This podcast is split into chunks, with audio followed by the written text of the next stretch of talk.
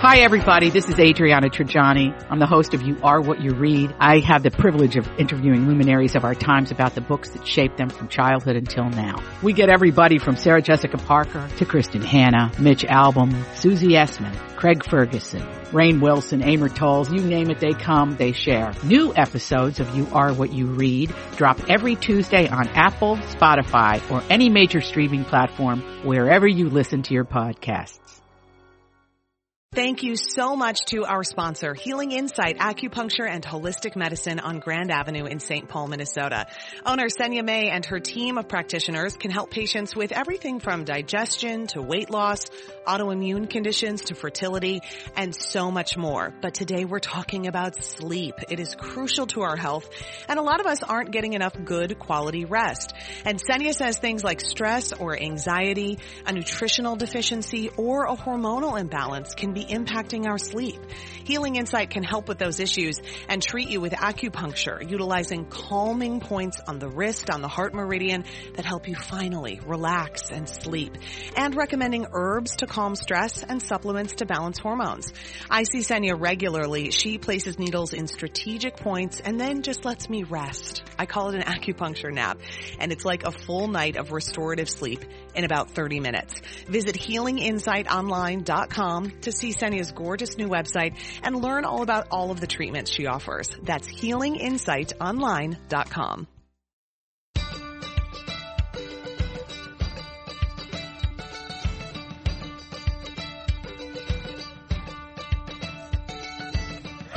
I'm Elizabeth Ries. I'm Marjorie Punnett. And this is The Nest, our mini-sode that's all about the delightful and delicious things that make our homes just where we want to be.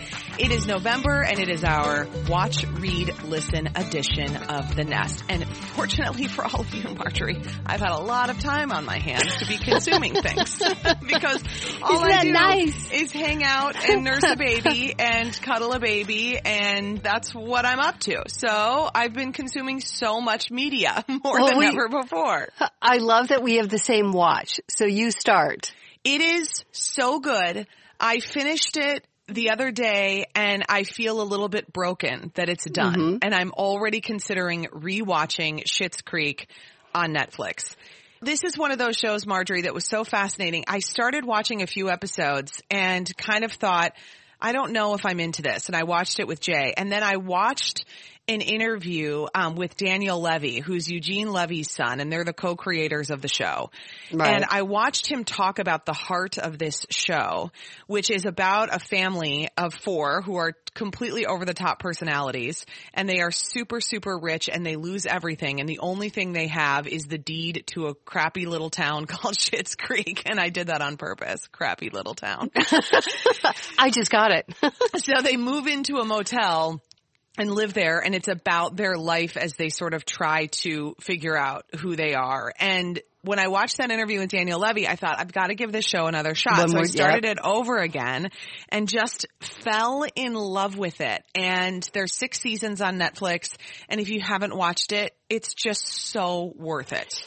It is, it is so wonderful because it's, I, I think I sort of fell into it sort of the same way. It took me a couple episodes, but then once it had me, it had me. And the reason it's- it's on my watch list this month is because I'm watching it again. Yeah. starting over from season one, right before the election, I was getting a little anxious. Things were getting a little crazy. And I just thought, what can I watch that'll just make me feel safe? Yeah. and it was Schitt's Creek Yeah. because it's all about love. There's a, there's good humor in it, but I mean, it's good humor. It's not, it's not slapsticky. It's not, it's just, It's funny. they're- It's just, they're funny and the characters are well developed. They really, really almost from season one, which is really rare in a sitcom, that you really have a strong sense of the characters from the beginning. But it just gets better and better as you go along. So that's what I'm watching as well. I'm in season four right now. And that is so the key, Marjorie, that you say before we move on to what we're reading is that it is, it gets better and better. And that's mm-hmm. so rare with any television show that Right. it just continues to get better until it ends. And there's also what I would recommend too. There's a 44 minute little documentary on Netflix on shooting the last season with a lot of interviews with the cast. And so you find out the stories about how they got their roles and what ended up happening. And if you love, like, I love Eugene Levy and Catherine O'Hara together. I mean, like, Oh. they're in so many movies and Best in Show is one of my favorites forever. They're And amazing. they're so amazing together. And so you get a little bit of a glimpse inside their relationship and their chemistry as actors together, which I found so interesting. So watch that little documentary too. Did you see that, Marjorie, yet? I did. Loved it. Loved it. Because after I finished the series the first time, when I finished the series the first time, and this was just recently, I had to go back right away and watch the finale over again. Yeah. And then I watched it over again just for different reasons. And then I thought, okay, this is ridiculous. You're just missing these characters. And so that's how I found the documentary is I just wanted more. I just wanted know. more. It's so good when you just want more. Okay, I want to know what you're reading. I haven't been reading much this month, mostly because I've been really, really busy at work. But there was an article, and I'm going to put the link up. I don't have the title in front of me. And it was so funny because I just happened upon it out of a, we got in this photography class that I'm taking, we had to choose one of 20 articles and just read it. And it was all about prairie grass. And sort of the star of the article was Manhattan, Kansas, because it's one of the last places in the country that has a certain amount of prairie grass acreage Oh, that's cool. it was fascinating. And I actually will link it up because I think for good Midwesterners, we ought to know more about this. And so I'll It's link also it all the trend for lawns these days. yes, as it should be, as it Get should rid of your grass and just put in some native prairie grass. Prairie grass. Okay. What are you reading? Um, okay, so I'm into this uh, cookbook. You know, I'm so into sourdough still. I actually have a loaf that I'm stretching and folding in the midst of our conversation. I will. I've got a timer going on my watch, so I'll head back down there. But I got a new sourdough cookbook that I'm really excited to cook from, and our good friend Bradley Traynor, who is an on-air personality at My Talk 1071, who you know as the Colleen and Bradley Show. He is also a sourdough baker, and he got this book when I posted that I got it, and he told me that he is absolutely loving it, and he's been baking a ton out of it. So Bryan Ford is a really cool guy, and he's the guy behind the blog called artisanbryan.com, and he has some really interesting roots because he lives in New Orleans, um, but he comes from a family from Honduras, and so he loves to kind of combine his cultures into his sourdough baking, which I think is so Oh, that's interesting. great. And he does a really good job of explaining, like there's a, there's a recipe for pretzel buns and he talks about when he was spending time in Germany and how that inspired him to start baking sourdough pretzels. And then he talks about kind of how he'll he'll find similarities between places that he's traveled and then the food that he grew up eating in Honduras and then what he eats in the US. And so I love those stories because I think mm-hmm. food is one of the things that really unites us. And when you're talking about, you know, Marjorie, just needing some things that are uniting and positive and Yes. uh, kind of show us that we're more alike than we are different. I find food to be my number one go-to with that. But his book is called New World Sourdough, Artisan Techniques for Creative Homemade Fermented Breads. And there are lots of really good photos that show you techniques Oh, that's and wonderful. some really creative recipes. So I was thinking, you know, if you have somebody in your life, because we're just kind of getting into that gift giving season Yep. too. So I always like to just shout out a few things.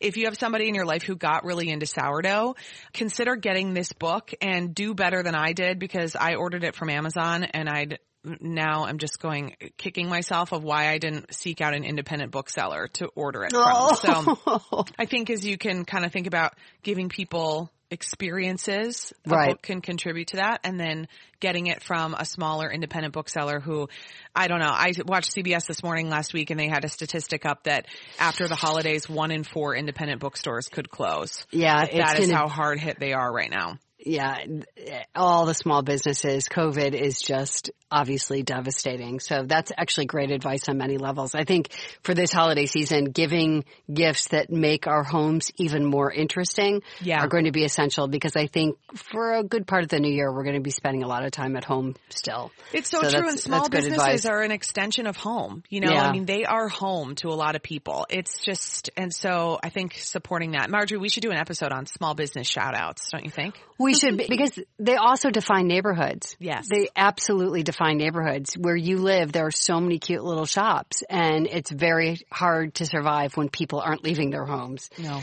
I'm listening right now to The Year of Magical Thinking. Now I've talked about this book before. It's a book by Joan Didion, the writer Joan Didion.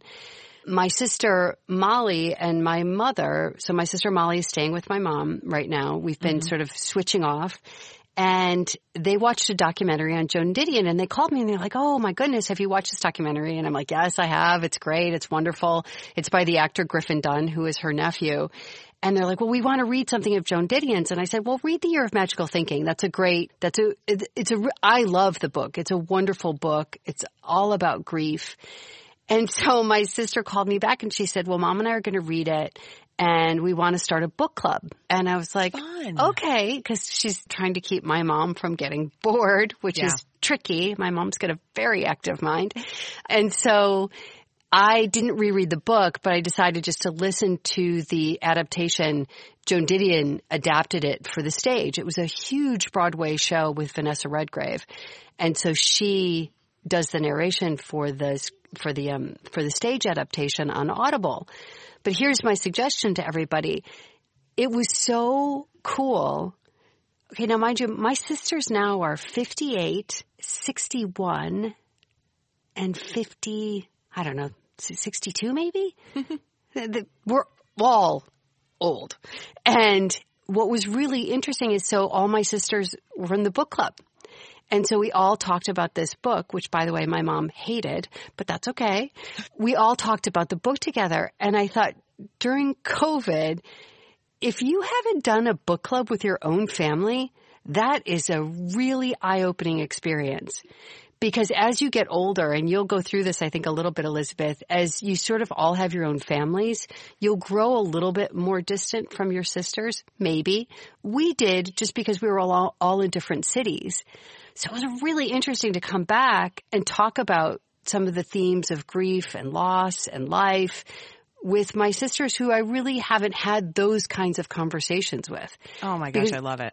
When we get together, we talk about the kids, you know, especially when they were little. It was always about the kids. Yeah. And so it was a really sort of, I would have never thought to have done this with my own family.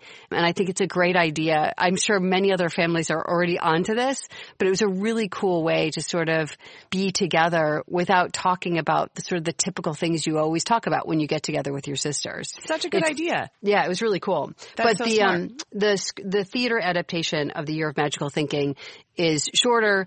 Um, it's I think it's about an hour and fifty minutes on Audible, and really, really beautiful. Oh, I love it. Okay, one quick note. Uh, what I'm listening to right now, I'm, I'm listening to the baby start to cry, Marjorie. So I'm going to zip out and go get him. Yes. But I'm also listening to Okee Dokee Brothers, who the Okee Dokee Brothers are just these fantastic musicians, and they have a lot of Minnesota connection. There are a couple of guys that grew up together in Colorado. You know that, Bernie. Yeah, Bernie just came up to say, I know that. All we right. love the Okee Dokee Brothers, Fabulous. and um, they're just you heard you heard it at your school. They're so fun to listen to, and I've just been kind of turning it on in the afternoon when Heathcliff is like a little bit more fussy, Right. And it's just calming, wonderful. Oh, that's music. great. So they have great songs that are for kids and for grown-ups. You can tell the wheels are coming off at my house right now because I've got Bernie we go. talking to me and one crying. So that's it. Listen to Okee Dokee Brothers and you'll feel a little better about the world too. If you're enjoying this podcast, please subscribe wherever you get your podcasts and write us a review at Apple Podcasts. Please don't complain about the children in the background because that just comes with the territory. Find us on Facebook and Instagram at Best of the Nest, or go to bestofthenest.com to subscribe to our newsletter. We are the podcast that really brings you home.